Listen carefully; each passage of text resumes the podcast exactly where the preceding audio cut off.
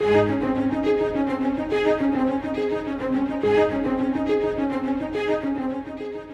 difficult days and facing dire circumstances, it is always good to remind ourselves that God is greater than all. Scott Pauley is examining the miracles of Jesus recorded for us in God's Word. Our hope is that the message in these miracles will become real in your life. Christ is enough. Let's open our Bibles and join the study now.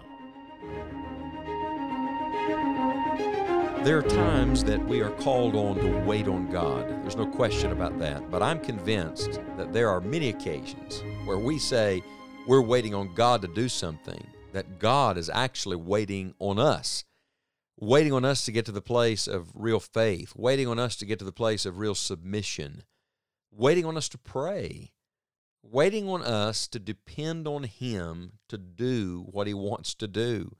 We say we believe Christ is enough. Well, if that's true, what are you waiting for? We've come today to one of the miracles of Jesus that is only recorded in one place, and that is John chapter 5. It is the story of the man at the pool of Bethesda. A beautiful picture here as Jesus approaches the pool, the living water coming to this pool, Christ coming to this place where there were so many hurting people. And the Bible says in John 5, verse 1 After this, there was a feast of the Jews, and Jesus went up to Jerusalem. Now, there is at Jerusalem, by the sheep market, a pool, which is called in the Hebrew tongue Bethesda, having five porches. Now, the name Bethesda means house of mercy. Oh, I love this. Uh, the Christ who is himself the mercy of God revealed is coming to the house of mercy. Verse 3 says, In these lay a great multitude of impotent folk of blind, halt, withered, waiting for the moving of the water. For an angel went down at a certain season into the pool and troubled the water. Whosoever then first after the troubling of the water stepped in was made whole of whatsoever disease he had. And a certain man was there which had an infirmity thirty and eight years.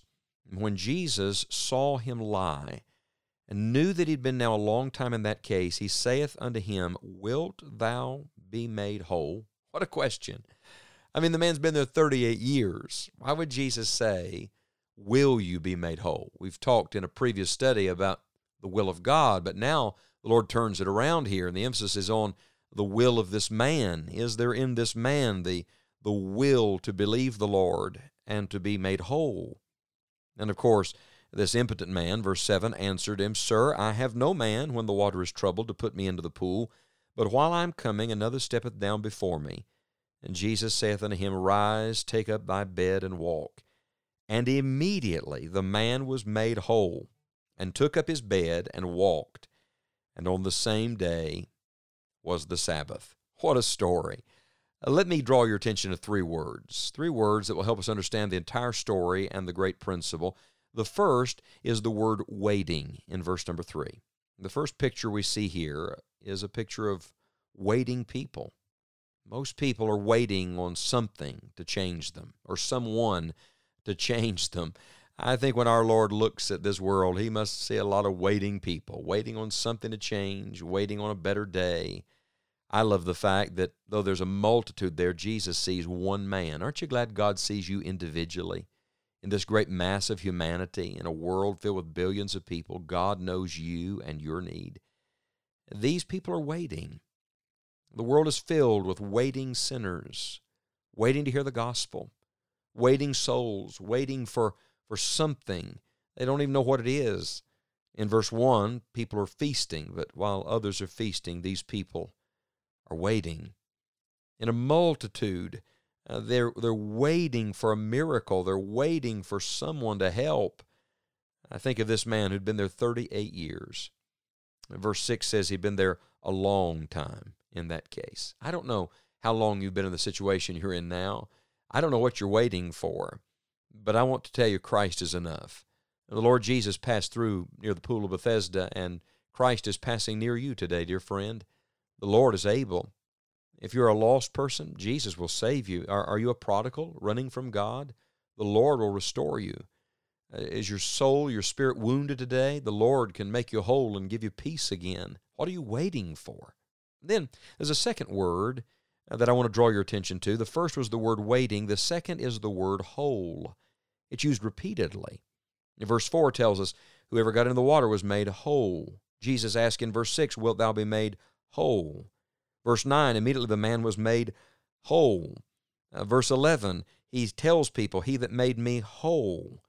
Uh, verse number 14, Jesus said, Behold, thou art made whole. Verse number 15 refers to the man that Jesus had made whole. Sounds like that's an important word. You see, sinners are broken people. We're all sinners, so we're all broken people. That's the truth. There's something missing in all of us. And so many people live their entire life as a shell of what they could be, what they should be, what they would be with the Lord. And I want to tell you that no amount of effort and no angel and no man can do for you what only Jesus can do. Think of it. This man had been there 38 years, but he couldn't get to the angel. This man had been there 38 years, but no man was able to help him. But one day when Jesus passed by, everything changed. Why is that? Because that's what Jesus does. What Jesus sees is waiting people. What Jesus does is he takes those waiting, broken people and he makes them whole. Colossians chapter 2 and ye are complete in him. Now look, you don't have to be a shell of what God intended. You can find your rest and fulfillment in Christ. You can come into the divine purpose and fellowship. 1 Thessalonians 5, verse 23 I pray God your whole spirit and soul and body be preserved blameless unto the coming of our Lord Jesus Christ. He'll make your spirit whole on the day you get saved. Christ comes to live inside of you in your spirit. He'll work all through your life to make your soul whole. He'll work in your mind, your emotions, uh, your, your will, your conscience, uh, working in you, uh, His good pleasure and making you more what He saved you to become. And then ultimately, when He takes you to heaven, He'll make your body whole. Do you see how only the creator God of the universe, the one who is himself whole and perfect, can make us complete. Do you want to be whole? Your life can be made whole only as it is wholly given to God. We want to give God little parts and then wonder why God doesn't make us whole. What are you waiting for? So we see, first of all, waiting people, then we see whole people, and here's the real emphasis willing people. Hear Jesus' word in verse 6. He asks the man, Wilt thou be made whole? Now, what takes a person from waiting to whole? Only the Lord. And when does He do it? Only when we are willing. You see, the Lord will not violate your will. He's not going to make you be whole. Some of you are waiting on a lightning bolt from heaven to, to make you get saved. That's not the way the Lord works. He offers the free gift of eternal life, and you choose to either accept it or reject it. What are you waiting for? somebody listening to me today, you're saved, but you're away from God, and you're waiting for something, you don't know what, to change so you can come back to the Lord. A friend, God's waiting on you with arms wide open. What are you waiting for? He doesn't say, Do you want to be whole? Many people want it, but they're not willing to obey the Lord. He says, Wilt thou? It's not a question of desire, it's a question of choice. Are you willing for Christ to do in you what only Christ can do? While you're waiting on something or someone, friend, God is waiting on you. Stop waiting on a more convenient season. Stop putting off to tomorrow what God wants to do in your life today. I ask you again, what are you waiting for? Again and again, in every one of these studies, we've come to the same conclusion. I hope it's ringing in your ears now, and the Holy Spirit's echoing it in your soul. I hope you're repeating it to others and you'll never forget it. Christ is enough. But what a tragedy that Christ is more than enough for every need and for every soul, and yet there are so many people like this man still sitting there waiting, waiting for something to change. I ask you today, what are you waiting for? Christ is enough.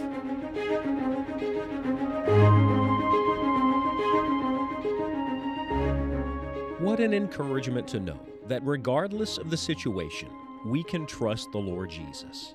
You can find a Bible reading schedule through the miracles of Jesus and many additional study resources at enjoyingthejourney.org. Visit us online today and let us know that you're listening. We are very grateful that you're making this journey with us through God's Word.